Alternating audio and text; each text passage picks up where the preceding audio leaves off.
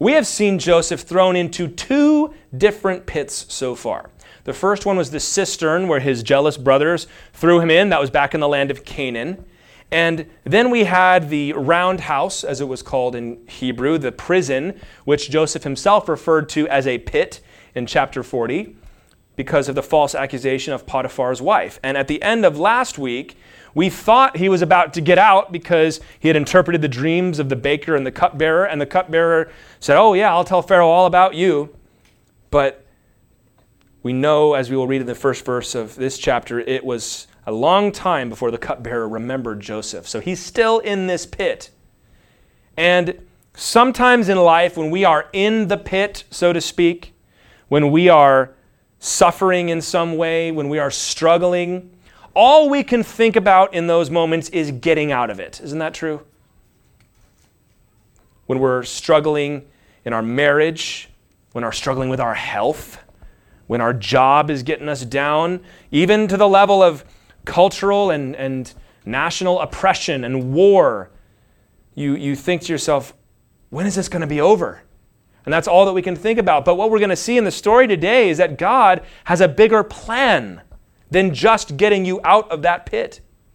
And what's encouraging about what we're going to learn today, Joseph will see God does not keep us in the pit one minute longer than is necessary, which is, thank you, Lord, but also not one minute shorter than is necessary to accomplish his purposes. Because his timing and his preparation are impeccable. And many times we think we know when the right time to be released from the pit is, but God is sitting back saying, I've got bigger plans than just letting you go. Galatians chapter 6, great verses to set the stage for what we're going to talk about today. Verses 7 through 9, Paul wrote, Do not be deceived. God is not mocked. For whatever one sows, that will he also reap. For the one who sows to his own flesh will from the flesh reap corruption. And that's usually where we pause, we stop. It's like, that's why you got to stop sinning. If you don't stop sinning, bad things are going to happen. Well, that's true, but there's a whole other half to that verse. But the one who sows to the Spirit will from the Spirit reap eternal life. So he's saying, just as God is not going to be mocked by flagrant sin that presumes upon his grace, nor is God going to be mocked by his enemies and allowing his people to walk faithfully, sowing to the Spirit, and not reap eternal life from that. Which is why verse 9 tells us So let us not grow weary of doing good, for in due season we will reap if we do not give up. Without those pits, Joseph would never have become what he did. And God knew it. So every time that Joseph prayed, Lord, get me out of here, please, I'll do anything. God is saying to himself, just wait, Joseph. You don't, you don't know what you're asking. You think what you're asking for is the best thing, but I know better than you do, and you will see in time. So let's read the first eight verses of this chapter, and we'll take it one section at a time. After two whole years, Pharaoh dreamed that he was standing by the Nile. And behold, there came up out of the Nile seven cows, attractive and plump, and they fed in the reed grass. And behold, seven other cows, ugly and thin, came up out of the Nile after them, and stood by the other cows on the bank of the Nile. And the ugly, thin cows ate up the seven attractive, plump cows. And Pharaoh awoke. And he fell asleep and dreamed a second time. And behold, seven ears of grain, plump and good, were growing on one stalk. And behold, after them sprouted seven ears, thin and blighted by the east wind. And the thin ears swallowed up the seven plump full ears. And Pharaoh awoke, and behold, it was a dream. So in the morning his spirit was troubled, and he sent and called for all the magicians of Egypt and all its wise men. Pharaoh told them his dreams, but there was none who could interpret them to Pharaoh. So we don't always get timestamps in the book of Genesis, as I've said, but we do get one here in chapter 41, verse 1, after two whole years after the incident with the butler and the baker. And we know that later on it's going to be nine more years until Joseph sees his family again, so that can help orient you in the story. But it's been two years since the cupbearer promised that he would remember Joseph to Pharaoh. But as it said in verse 23, the last chapter, he forgot Joseph. And you can imagine as the days went on and Joseph began to despair, maybe he was tempted to sin. Maybe he was tempted to give up on God. So, you know what? I've been living my whole life trying to do the right thing. I've done the right thing. I've been good at what I do. I've been kind. I've been righteous. And it's only got me thrown into pit after pit after pit. Forget it. If I'm going to be stuck in the pit, then I'm going to stop living like I'm not. Maybe he was even tempted to end his life. It obviously doesn't say that, but can you imagine? It's been 13 years at this point since he was taken from his family. When you're in the pit, when you're going through something, when you're driving home from work and you know you're going into another combative evening with your wife, or you're driving to work in the morning and you know it's going to be another miserable day, not just because the work is hard, but because the people are awful and it's going to be a strain on your spirit. When you're in the pit, every moment seems like an eternity, doesn't it? Every single minute stretches longer and longer. What do we say? Time flies when you're having fun. But when you're not having fun, it seems like the clock goes backwards. Like when you're in school, seventh period was always the longest period because it was the end of the day, and that class seemed to last three hours instead of 40 minutes or whatever it was. I mean, you consider a faithful woman like Corrie ten Boom in that concentration camp. No hope of ever getting out, watching everybody die around her. As far as she knew, she's waiting to die. Every day must have felt like an, an eternity even though she did trust the Lord and she was faithful. Or somebody like Adoniram Judson, who was the first missionary to Burma, what is now Myanmar. He labored for years. I think it was something like five or six years before his first convert. And then after like 20 years, it was only 18 or something like that. Most of us would look at that and say, well, this doesn't seem like a very fruitful ministry, so we're going to move on. But he knew he was called. That didn't mean it was any less agonizing day by day by day, week after week, preaching and nobody showing up to listen. I bet you Joseph felt the same way. Day after day, just gets worse and worse. And as we read last week, there's a proverb that says, Hope deferred makes the heart sick. So Joseph probably feels worse after his encounter with the butler, giving him hope than he did before. Because before, maybe he had resigned himself that, you know what, this is the way it's going to be, I'm okay with it. But then he's given a glimmer of hope and it's snatched away from him. He probably felt worse after that. But the attitude that we've got to have is the attitude that Job showed us. You know the story of Job. First, he lost all of his stuff, then, he lost all of his children, then, he lost his health. But what did Job say? In Job chapter 1, verse 21, he said, Naked I came from my mother's womb, and naked shall I return. The Lord gave, and the Lord has taken away. Blessed be the name of the Lord.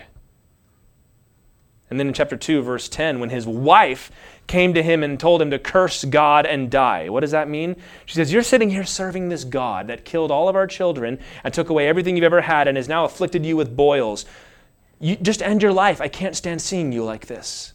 But he said to her, Shall we receive good from God, and shall we not receive evil? There's a verse for an American church to ponder, isn't it? Shall we receive good from God, and shall we not receive evil?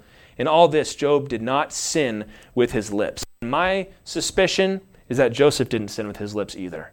He had learned by now that life was completely out of his hands even when everything was going perfect, even when he had all the security, so to speak, in the world, it could get turned over in an instant.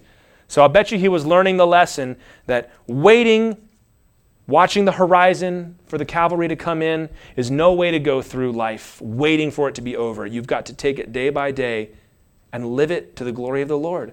Why is this the best attitude to have? It sounds so good to say, but it's also hard to live out. Why is this good though? This calls for a firm Christian belief in the supernatural around you. You can't see everything that's going on in the Spirit. You can't see what God is doing. You can't see what the Lord's angels are arranging for you. You can't see the other person's life that God is moving into position. You can't see the Holy Spirit. Sometimes you can see the effects of the wind, so to speak, but you can't see what He's doing. All those years that Joseph was in prison, God was working. What was he doing during those two years? God wasn't idle. God was restoring the credibility of that disgraced cupbearer. After two years of faithful service, he had worked his way back into the good graces of Pharaoh. So now Pharaoh is prepared to listen to what he has to say. Not only that, the Lord is sending Pharaoh these dreams, distressing his spirit to the point where he's desperate and he's willing to listen to anybody. And during those days, Joseph had no clue that any of that was going on. And if he were to see it, he might say, Oh, well, I, I can wait then. I see what's going on. In a, in a much smaller scale, I've seen this happen before where I'll be handling a situation in ministry or at the church or what have you, and people will start to get angry at the way I'm handling things or, or whoever is handling things. And you get frustrated because you know you don't know everything that's going on in this situation. I heard that you said this or that to that person. And you're thinking to yourself, you don't know what this or that person said, but I'm not about to reveal that to you. And, and sometimes you reveal what's going on, you reveal why a decision was made, and somebody goes, oh, oh, well, that makes a lot of sense then to me. But you ought to hope that somebody that's loved you and known you for a long time would give you the benefit of the doubt and trust that I don't really get this, but I know him or I know her. I'm going to I'm going to trust that they know what they're doing. How much more so is that true of God? Well, God, you got to show me what's going on because I don't get it. And the Lord says, I don't have to show you a thing. Job asked God to show him. He said, If I was in a courtroom, I would prove myself righteous right now. And the Lord showed up in the whirlwind, and God didn't tell Job anything. He didn't tell him why it happened. He said, I'm the Lord that made the earth and sea, and I can see when the deer give birth, and I have storehouses laden with snow. Who are you to ask me questions, Job? And that's the, that's the truth for us, too. Sometimes you get to see why you were in the pit, and those are glorious moments, aren't they? Sometimes you don't. But you have to trust that God is working it out when you can't see. You have no right to question God because you don't know when help is coming. God is always working on your redemption. And it comes back to do you trust God or not? Amen. Verse 9. So Joseph is languishing in prison, but at the same time, the Lord is maneuvering and getting things ready for his release. Verse 9. Then the chief cupbearer said to Pharaoh, I remember my offenses today. I wonder what Pharaoh said to that. What did you do now? When Pharaoh was angry with his servants and put me and the chief baker in custody in the house of the captain of the guard, we dreamed on the same night, he and I, each having a dream with its own interpretation. A young Hebrew was there with us, a servant of the captain of the guard. When we told him, he interpreted our dreams to us, giving an interpretation to each man according to his dream. And as he interpreted to us, so it came about. I was restored to my office, and the baker was hanged. Then Pharaoh sent and called Joseph, and they quickly brought him out of the pit. And when he had shaved himself and changed his clothes, he came in before Pharaoh. And Pharaoh said to Joseph, I have had a dream, and there is no one who can interpret it. I have heard it said of you that when you hear a dream, you can interpret it. Joseph answered Pharaoh, It is not in me. God will give Pharaoh a favorable answer, or an answer of peace, of shalom would be the literal translation there. Okay, so Pharaoh Remember, the Egyptians had a, a fascination with dreams. And we've discovered ancient books that would help them interpret dreams. A lot of them, believe it or not, were based on puns. If there was something that sounded like something in your life, that was symbolic of that thing. A lot of the prophets do that the same way. Or the this or that was supposed to represent this thing in your life. And very similar to, you can buy books like this today if you go over to Barnes & Noble or Borders or whatever it is. But they did not know what was going on. So now the cupbearer finally speaks up. Probably was afraid to remind Pharaoh of the time you sent me away to prison for a while. But he tells him of, he says, the young Hebrew. That word keeps coming up. Remember, at this point, Hebrew was not a specific term for the Jews, it was a general reference to anybody outside of especially Egyptian culture that was unsettled. It, it, comes from the word that means to move or to travel, almost like Europeans think of gypsies. It's, it can be used as an insult, as we've seen. And over time, we're going to see that it will come to represent the Hebrew people. And by the time you get to the book of Hebrews, it's very specifically talking about Jews. But at this point, he's saying there's some, some gypsy kid, some kid not from around here, but he was able to interpret dreams. And so Pharaoh says, Well, we've tried everybody else. Let's call him. Almost like Naaman the Syrian, who had tried everything to cleanse his leprosy until his slave girl says, You should go to Elisha in the land of Israel. He was finally desperate enough to listen. And I imagine Joseph was surprised because there's no warning here. It's not on the news where he's watching what's going on. He's going about his duties as helping administrate the prison. Somebody bursts in and says, Time to go, Joseph. Wait a minute, where are we going? You got to go see Pharaoh. Got to go see Pharaoh. What'd I do this time? And, and while I'm sure, and we know he was relieved to get out of that pit, you imagine being taken out of the place where you've been living and staying for years now. We know how hard it is even today for those who've been in prison a long time to try to acclimate. Well, he is getting thrust out of this prison. And it says that he was shaved because you know that the Egyptians, they would shave their heads totally bald. They would wear the wigs because they were very fastidious about being clean. This is going to come back later when the Israelites will come in and they're shepherds, they're herdsmen, and they see that as an unclean thing. They would have the big long beards, which they saw that as unsanitary. So Joseph is shaved. We can imagine that some of the makeup, the eyeliner, and the things that were put on them as part of their culture, he would have been dressed up like that to look like an Egyptian. And he's presented before Pharaoh himself. And Pharaoh says, well, I need somebody to interpret dreams, and I've heard that you're good at that. And Joseph, I love this. He answers in humility. He doesn't come out and say, Well, yes, I'm rather gifted in this area. I've had some experience. No, no, no. He says, It is not in me. This is how we should always act when somebody, for example, wants us to lay hands on the sick and pray for them. We have faith that our God heals the sick. We have faith that the Bible tells us to pray for the sick, but don't strut around like you've got magical power. You have no power, but you know a God who can. And that's how Joseph presents himself. That's also how Daniel presents himself, remember?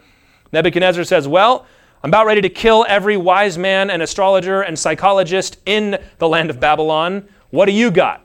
And Daniel goes, I have nothing, but I know the Lord. And that is that's a good example, maybe something you can go home and ponder on your own that it's not you, it's the Lord. It's always the Lord.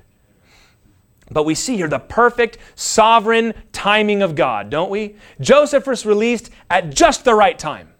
This was perfect sovereign divine timing. I wonder if he ever had the opportunity to escape. You ever think about that? I wonder if Joseph was ever offered to get out of there. We've, we've speculated that perhaps Potiphar knew that his wife was a scoundrel, and that's why he didn't have Joseph executed and why he allowed him to rise the way that he did. We know that the jailer, the warden of the prison, loved Joseph. I wonder if they ever offered to get him out of there. Who knows? But if he had been released before this, he would never have had this opportunity. If the cupbearer had reported into Pharaoh the day he got out, Joseph would have been freed and probably would have been living a good life, but he wouldn't be living this life. He would never have had this opportunity. Because at this moment, what's going on? Pharaoh's ready to listen. Any day before this day, Pharaoh would not have given a young Hebrew boy from prison the time of day. Joseph's pride had been broken. We've talked about this, that I think it's entirely possible that you read the early chapters of Joseph where he's not the, the kind, sweet kid we see in all the movies, but he was something of a spoiled brat, rubbing it in his brother's face that I had a dream that y'all gonna bow down to me someday, strutting around in his Technicolor dream coat, remember? Whatever the case, whether that was true of him or not, Joseph's pride, whatever was left of it, is long gone now. So he's not about to stand before Pharaoh and try to act like he's somebody. And at this moment, only God is going to be glorified. The perfect moment. God will not share his glory, and God is so patient. God is willing to wait. God is willing to use men like Gideon, where everybody looks at them and go, well, couldn't have been him. Must be God. I hope that that's the reputation that I have and that we all gain at some point It's not that we're so clever or so smart or so well spoken or good at ministry or have great techniques and methods. People look at us and say, God must just be using them. This was the perfect moment.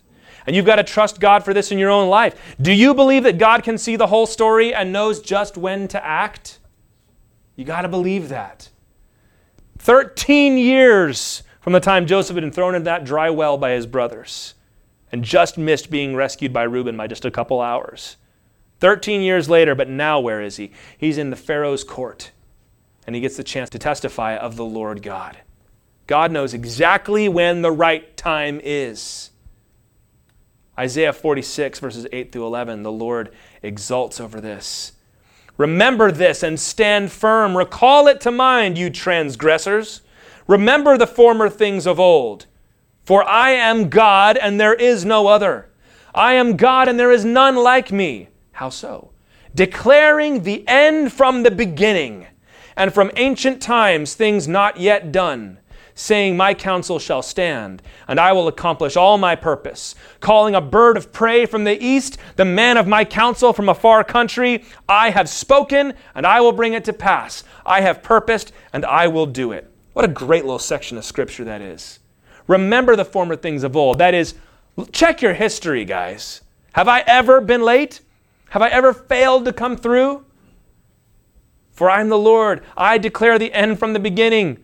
God knows what happens at the end of the book. And not only that, He has revealed what happens in the end. He says, I call a bird of prey from the east and the man of my counsel from a far country. The Lord says, It doesn't matter if I've got to have a bird in the right place or my man in the right place. I know how to get it done because I'm that wise. My purpose will stand. Do we believe that about our God? Haven't you found that to be true? Haven't there been moments in your life where you say, if that happened a split second later, it would have all been over? If this had not happened on this day or right at this time, then I would have been lost. I thought this was the deadline, but it turns out by waiting an extra two weeks, something good happened. The Lord knows. The same Lord who is able to bring forth Christ in the fullness of time, as Galatians 4 4 says, the Lord knew just the right moment for Jesus to be born. He has his eye on you. And sometimes you're looking at your life and you say, Well, everything looks really good right now, Lord. But sometimes there are other pieces that God's lining up, not least of all your own heart. Sometimes everything's ready, but God's just waiting on you to get your heart right. Because when He brings you before Pharaoh, He's not about to have you saying, Yes, I can interpret dreams. I'm really good at it and I've done it before.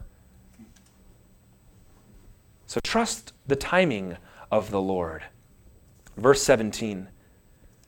This is very characteristic of ancient Semitic literature, especially Hebrew literature, that there are repetitions of the story. We've seen this a lot in Genesis, where you tell it in the first half of the chapter, and then you're going to tell the whole thing again. It's, it's a matter of emphasis, of reminding you of the importance of something. So, verse 17 Pharaoh said to Joseph, Behold, in my dream I was standing on the banks of the Nile.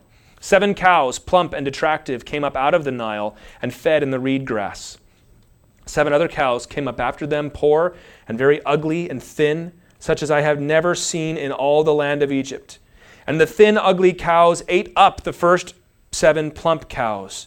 But when they had eaten them, no one would have known that they had eaten them, for they were still as ugly as at the beginning. Then I awoke.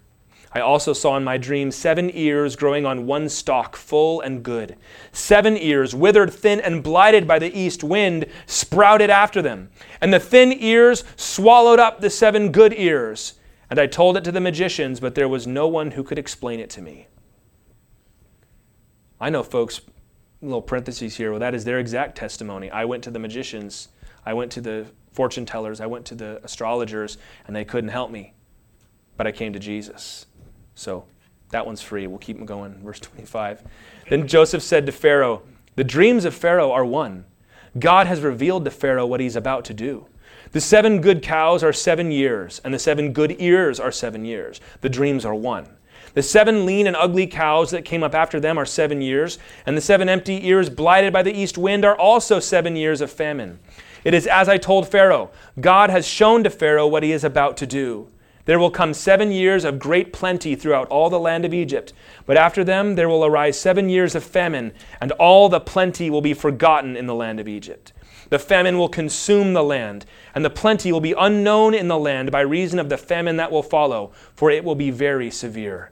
And the doubling of Pharaoh's dream means that the thing is fixed by God, and God will shortly bring it about. Now, therefore, let Pharaoh select a discerning and wise man and set him over the land of Egypt let Pharaoh proceed to appoint overseers over the land and take one fifth of the produce of the land of Egypt during the seven plentiful years. And let them gather all the food of these good years that are coming and store up grain under the authority of Pharaoh for food in the cities and let them keep it. That food shall be a reserve for the land against the seven years of famine that are to occur in the land of Egypt, so that the land may not perish through the famine. So Pharaoh retells the story. He adds a couple of little details here. Some people see suspicious things in that, which I find absolutely ridiculous. Ah, see, this time he said that they weren't any fatter after they ate them. So clearly you've got two different authors here. Well, no. You've probably heard of that, that there are four different authors of the book of Genesis. It's called the documentary hypothesis. It has basically been debunked at this point. There, there are very few up to date scholars who take that seriously, at least in the biblical studies world. You still hear this put out there because it's very convenient for people to discount the book of Genesis. We talked about it at the beginning, but just a reminder this is the kind of thing they see. We don't have any copies of Genesis that are cut in pieces. They just assume that they should be cut in pieces because the story's in there twice. And why would they put it in there twice? Which seems to me a rather foolish reason to start cutting up the Bible. But I digress.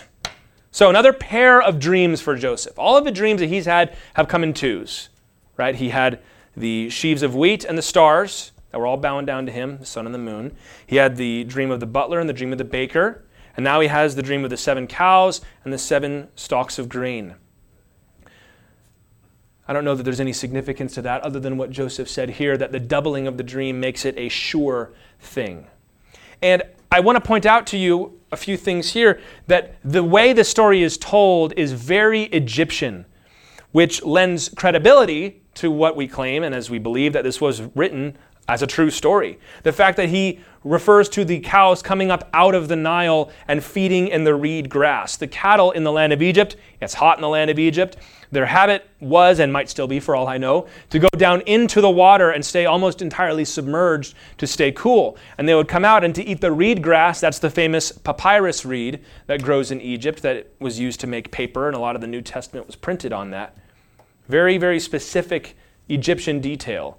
You've also got this reference to the east wind. In Egyptian, this is called the khamsin. This is a hot wind that would blow out of the desert and would come to the fertile lands of Egypt, and the heat would scorch the plant life and, of course, make it very hot for the, the people and the animals as well. So, that is a very specific reference as well, which is exactly what we should expect if this being written by a person that was actually in Egypt. Similar to when we read about Daniel, to use him again, and the references he makes to Babylon. They all line up with what we know historically and uh, should build your faith a little bit. People say the Bible was written thousands of years later. Well, it doesn't seem like it because it seems like what we should expect if it was written at the time it was written. But Joseph is able to interpret the dream with sovereign wisdom from the Lord seven years of plenty and then seven years of famine. He also gives him a word of wisdom concerning taxation and preparation. He gives him a recommendation on how to overhaul the Egyptian infrastructure to handle this project. It's a real cool example of what in the New Testament context we would call multiple spiritual gifts at work here. You've got a gift of discernment going on, you've got a gift of prophecy going on, you've got a gift of a word of wisdom. And all this is like deja vu for Joseph. He's done this a couple times. First time he had the dreams and seemed like he kind of knew what, what it meant, and his father seemed to know what it meant, and his brothers had an inkling of what he was trying to get at by sharing this with them. And then when he encountered the, the butler and the baker, same thing. And now he's been prepared. God's been preparing Joseph for this moment his whole life. He made him familiar with dreams and interpretations. And he granted him faith by allowing him to do this at a lower risk level before he was prepared for the big moment. He gave him the chance to learn administration and to learn wisdom and to do it in a couple different contexts. And now Joseph is ready for what God has been setting him up for. The Lord does this to his people. He puts us in the pit sometimes to prepare us for what he wants us to do when we come out of that pit. Consider Elijah, who prophesied to Ahab that there's going to be no rain except at my command. And the Lord says, Get ye to the brook Cherith, and I'm going to have the ravens feed you, and you're going to drink water from the brook. What's he doing? He's building his faith. He's preparing him. you know he's spending that time praying and seeking the Lord and meditating on his word. And then after that, where did he go? He went to the house of the widow. A similar situation. He's got to trust the Lord for his miracles. So now when he goes to Mount Carmel and he's going to pray down fire from heaven, he's been prepared for that. This is what God does. He sends us into the pit to prepare us for what's coming next. Don't despise the lessons that you learn when things are hard because there are people that need that from you. Paul wrote this in 2 Corinthians chapter 1 verses 3 through 4. These are some of my favorite Bible verses. He says, Blessed be the God and Father of our Lord Jesus Christ, the Father of mercies and God of all comfort, who comforts us in all our affliction, so that we may be able to comfort those who are in any affliction with the comfort with which we ourselves are comforted by God. He says, when you're going through hard times, God helps you so that when you come out of those hard times, you can help the next person. When you've been through a difficult season in your marriage, when you've been through the loss of a job or a horrible boss, when you've been through even something as difficult as persecution or a miscarriage or a health issue, you're able to go to the next person and help walk them through that, and you become a vessel of God's grace in that person's life your life lessons, the wisdom you gain, the fortitude and the strength that you gain going through things. Just having been to the edge and the brink of yourself and seen that God's got you makes you strong so that the next time it happens, you're ready to roll. And everybody else is panicking, and you're standing strong in faith because you've already been there with the Lord. The humility you gain, the faith that you gain your familiarity with God, your familiarity with the gifts of the Spirit. I found very often the Lord, when He wants to do something mighty through you, He starts you out small. This is what we do when we're training pastors. You've got to do it, but we're going to start small and let you build up and let you work up to it. These things cannot be bought, they can only be earned in the pit, so to speak. And God knows that. And now Joseph is maybe beginning to realize that all this time, all these 13 years I've been suffering, God has been breaking me down and building me up into the kind of man that He can use in this situation. So, when you're going through your tough time, hey, don't, don't discount what God might be doing in you. Don't resist the hand of the Lord because God is working on you. The New Testament calls this the pruning process. Every vine that bears fruit, He prunes. What is pruning? It's cutting stuff off. That's not a, that's not a nice process. But we need it, don't we? Well, you know the story, I believe. Let's get to verse 37. This proposal pleased Pharaoh and all his servants. And Pharaoh said to his servants, Can we find a man like this, in whom is the Spirit of God? Underline that last phrase, would you? Then Pharaoh said to Joseph, Since God has shown you all this, there is none so discerning and wise as you are. You shall be over my house, and all my people shall order themselves as you command. Only as regards the throne will I be greater than you. And Pharaoh said to Joseph, See, I have set you over all the land of Egypt. Then Pharaoh took his signet ring from his hand, put it on Joseph's hand, and clothed him in garments of fine linen, and put a gold chain about his neck. And he made him ride in his second chariot. And they called out before him, Bow the knee! Thus he set him over all the land of Egypt. Moreover, Pharaoh said to Joseph, I am Pharaoh, and without your consent, no one shall lift up hand or foot in all the land of Egypt. And Pharaoh called Joseph's name Zaphenath Paneah, and he gave him in marriage Asenath, the daughter of Potiphera, priest of On. So Joseph went out over the land of Egypt. So Pharaoh, all the wise men, they not only believe Joseph, they take his advice, because it's good advice. And he recognizes, as we saw in verse 38, the Spirit of God was in him. This is just like in Acts chapter 4, when they looked at the apostles and they marveled at them. They say, These guys are untrained, they're unlettered, they're peasants.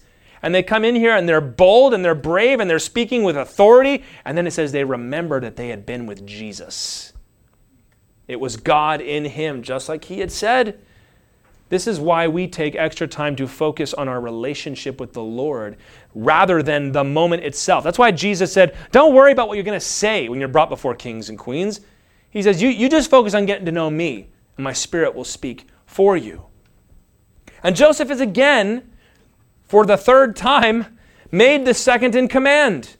First time was in Potiphar's house, but this time it's over all of Egypt the superpower of the day. Egypt was the dominant empire at this time. Been brought up to vice president, or the, the role that we think this would have been called at the time is the vizier, the one who did all the actual running of the kingdom while Pharaoh spent his time, you know, hanging out and being Pharaoh and enjoying that. Or some people have speculated there was an official position in Egypt called the overseer of the granaries. It could be that that was his job, but whatever it was called, the point is, he was second only to Pharaoh. Just like when he was in Potiphar's house. It said Potiphar gave him everything except for the food, right? He was in command of his own meals and his own wife, of course. Same thing. Joseph is given everything, and the only thing withheld from him is the throne itself. Just like Daniel, when Daniel interpreted the handwriting on the wall to Belshazzar. Remember, Belshazzar made him the third ruler of the kingdom for all of five minutes until Persia came in and overthrew Babylon. But It's a very similar story, and some of the parallels are probably intentional in the way that Scripture narrates it. He says, All my people shall order themselves as you command. This is interesting. The literal Hebrew there is, All my people shall kiss your mouth. And that everybody looked up. That was hilarious. Yeah. What, what is he saying here? That they're, they're going to do every word you say, right? You, you could translate it this way They shall kiss at your word, meaning if they've got to kiss the ground, they're going to get down and kiss the ground. You kiss my ring, you're going to kiss my ring. It's a very Egyptian way of speaking. They had a lot of metaphors that used the, the kiss image or the mouth as an image. We don't use it quite that way today, but again, this is a totally different culture than ours. So we translate it a little differently. This is one reason why we go sometimes with a dynamic translation of Scripture, the thought for thought as opposed to the word for word. Because if you're reading this and all my people shall kiss your mouth, you get some really weird interpretations there, wouldn't you? Maybe get some really weird theology out of, out of that passage. He's paraded around in a chariot. There's another Egyptian word here. When it says bow the knee, the word is abrek. We don't even know what that word means precisely. It means something like make way or bow the knee or listen to Joseph. And he's given a new name, Zaphanat Paneah.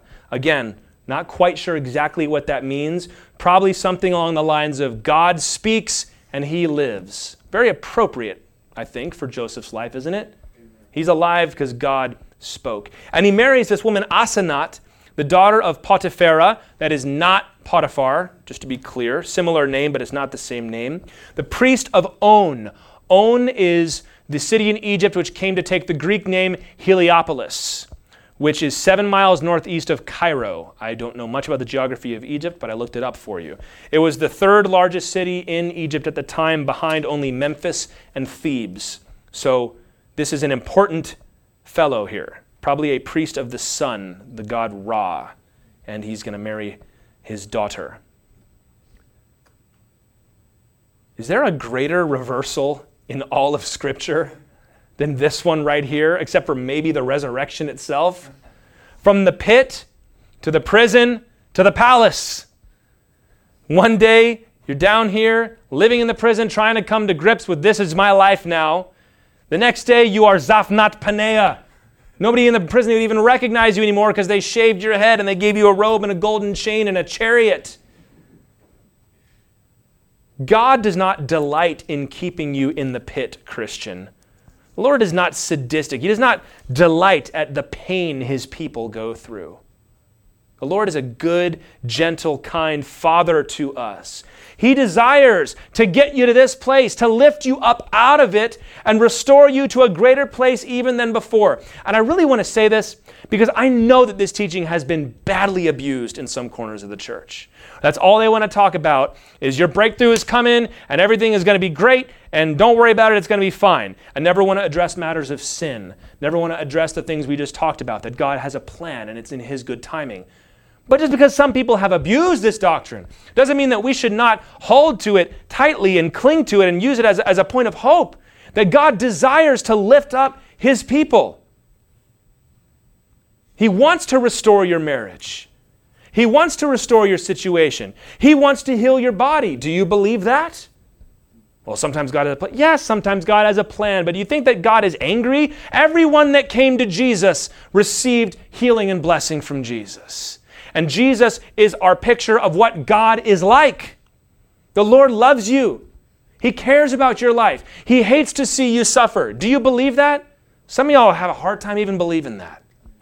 It's kind of like we said during worship, where we say, it's, it's better to be somber in worship because it's more spiritual. So now we think it's more spiritual to think that God is going to put us through the grinder than it is to say that God wants to exalt you. What did James say? Humble yourself in the sight of the Lord, and he will what? He'll lift you up. That's grumpy old James, the same one that said faith without works is dead. He's the guy that said, Humble yourself in the sight of the Lord, and he'll lift you up. That's not a strategy to get rich, but it's a strategy to set your life right.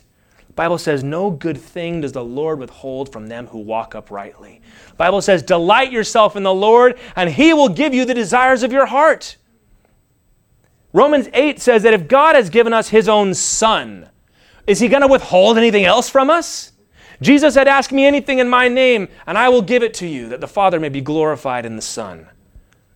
We need to remember this and let ourselves be hopeful as Christians. Some of y'all don't have that problem, but some of us do. And I've been one of you, and I probably will have to learn this lesson again. Where you don't even want to ask God to help you. You don't even want to say, I know that God's going to break through, because you feel like that's somehow disrespectful to God.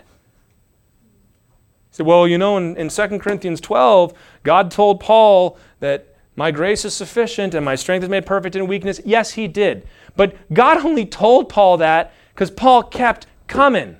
He kept asking. He kept asking the elders to lay hands on him and anoint him with oil until God very specifically came to him and said, Not this time, Paul.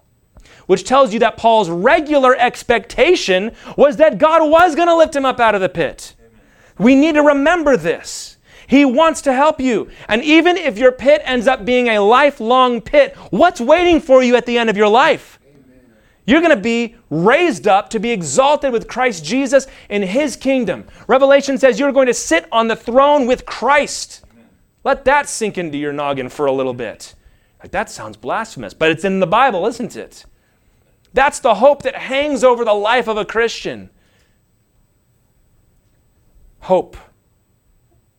2 Corinthians 4 17 through 18 says that this light momentary affliction, light momentary affliction, Paul was being dragged into the city square and beaten.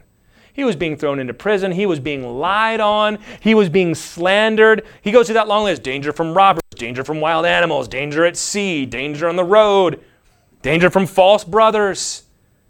And he says, light momentary affliction. There's actually a part in Hebrews where the writer very gently chides the church there and says, Y'all have not resisted to the point of shedding blood yet. His point is, what are y'all so distressed for? There are Christians getting their heads chopped off. So y'all need to get in your right place. It's a good reminder for us, isn't it?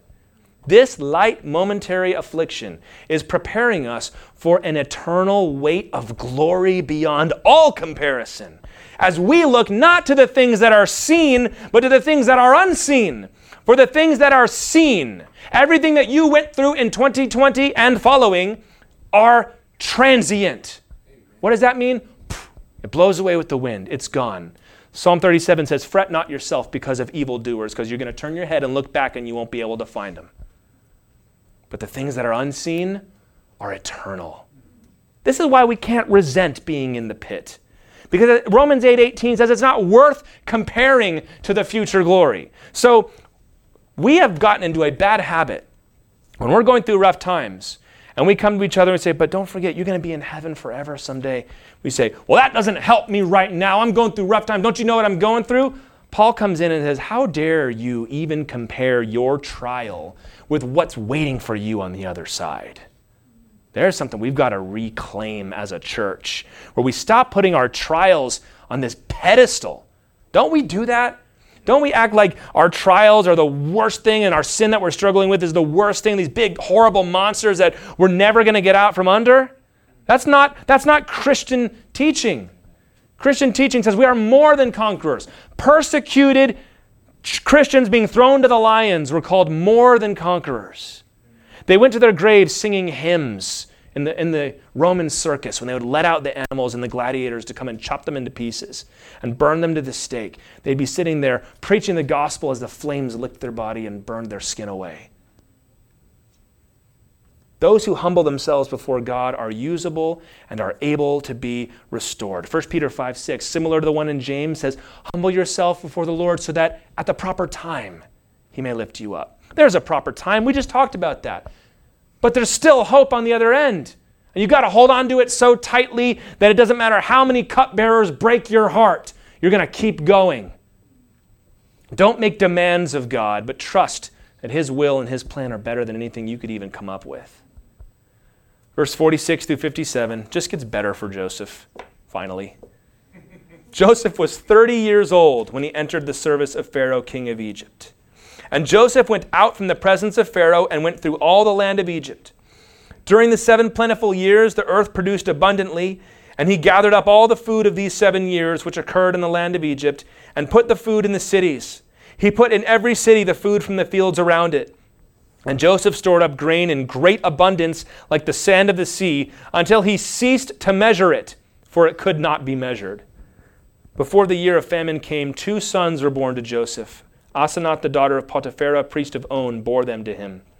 Joseph called the name of the firstborn Manasseh, for he said, God has made me forget all my hardship and all my father's house. The name of the second he called Ephraim, for God has made me fruitful in the land of my affliction. The seven years of plenty that occurred in the land of Egypt came to an end, and the seven years of famine began to come, as Joseph had said. There was famine in all lands, but in all the land of Egypt there was bread. When all the land of Egypt was famished, the people cried to Pharaoh for bread. Pharaoh said to all the Egyptians, Go to Joseph. What he says to you, do. Reminds me of what Mary said at the wedding at Cana, doesn't it? You do whatever he says. It's good advice. So when the famine had spread over all the land, Joseph opened all the storehouses and sold to the Egyptians, for the famine was severe in the land of Egypt. Moreover, all the earth came to Egypt to Joseph to buy grain, because the famine was severe over all the earth. So now Joseph is 30 years old, which means he was 28 two years before, and he was 17 when he was taken away, so it's been 13 years now.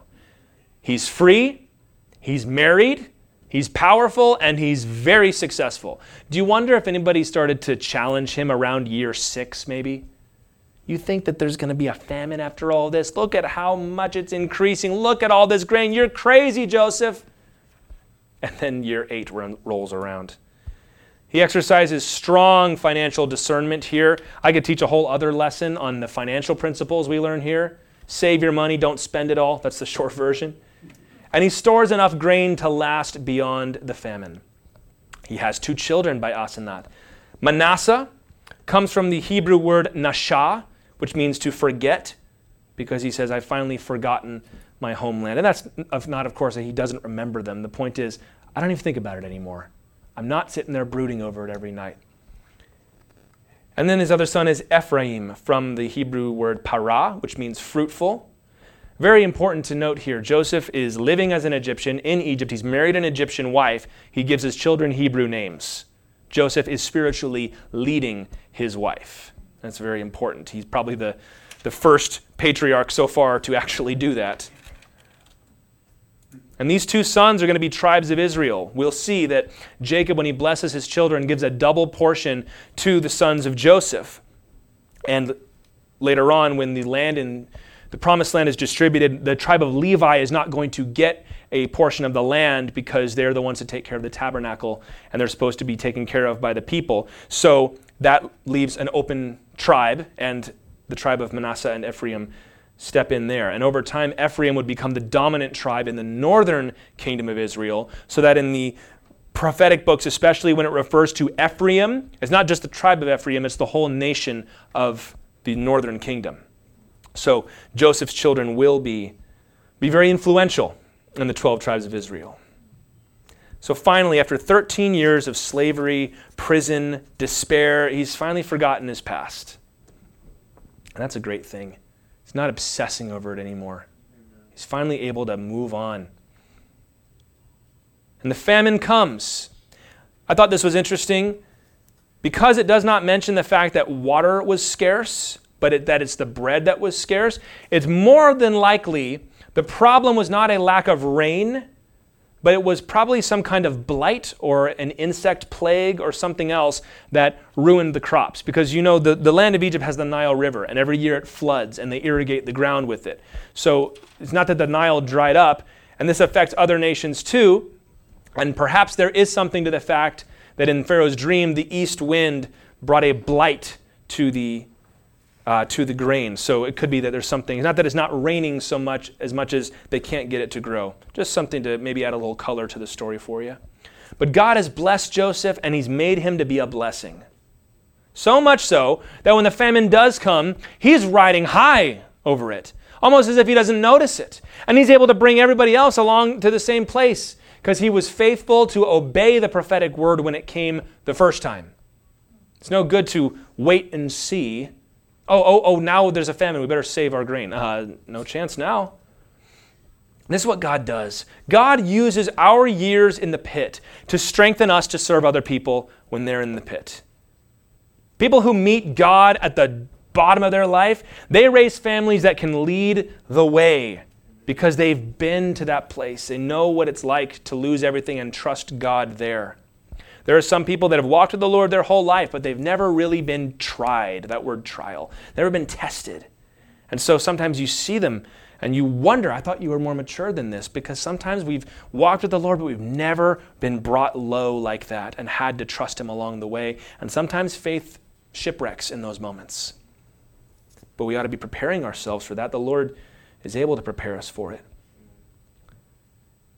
But knowing that,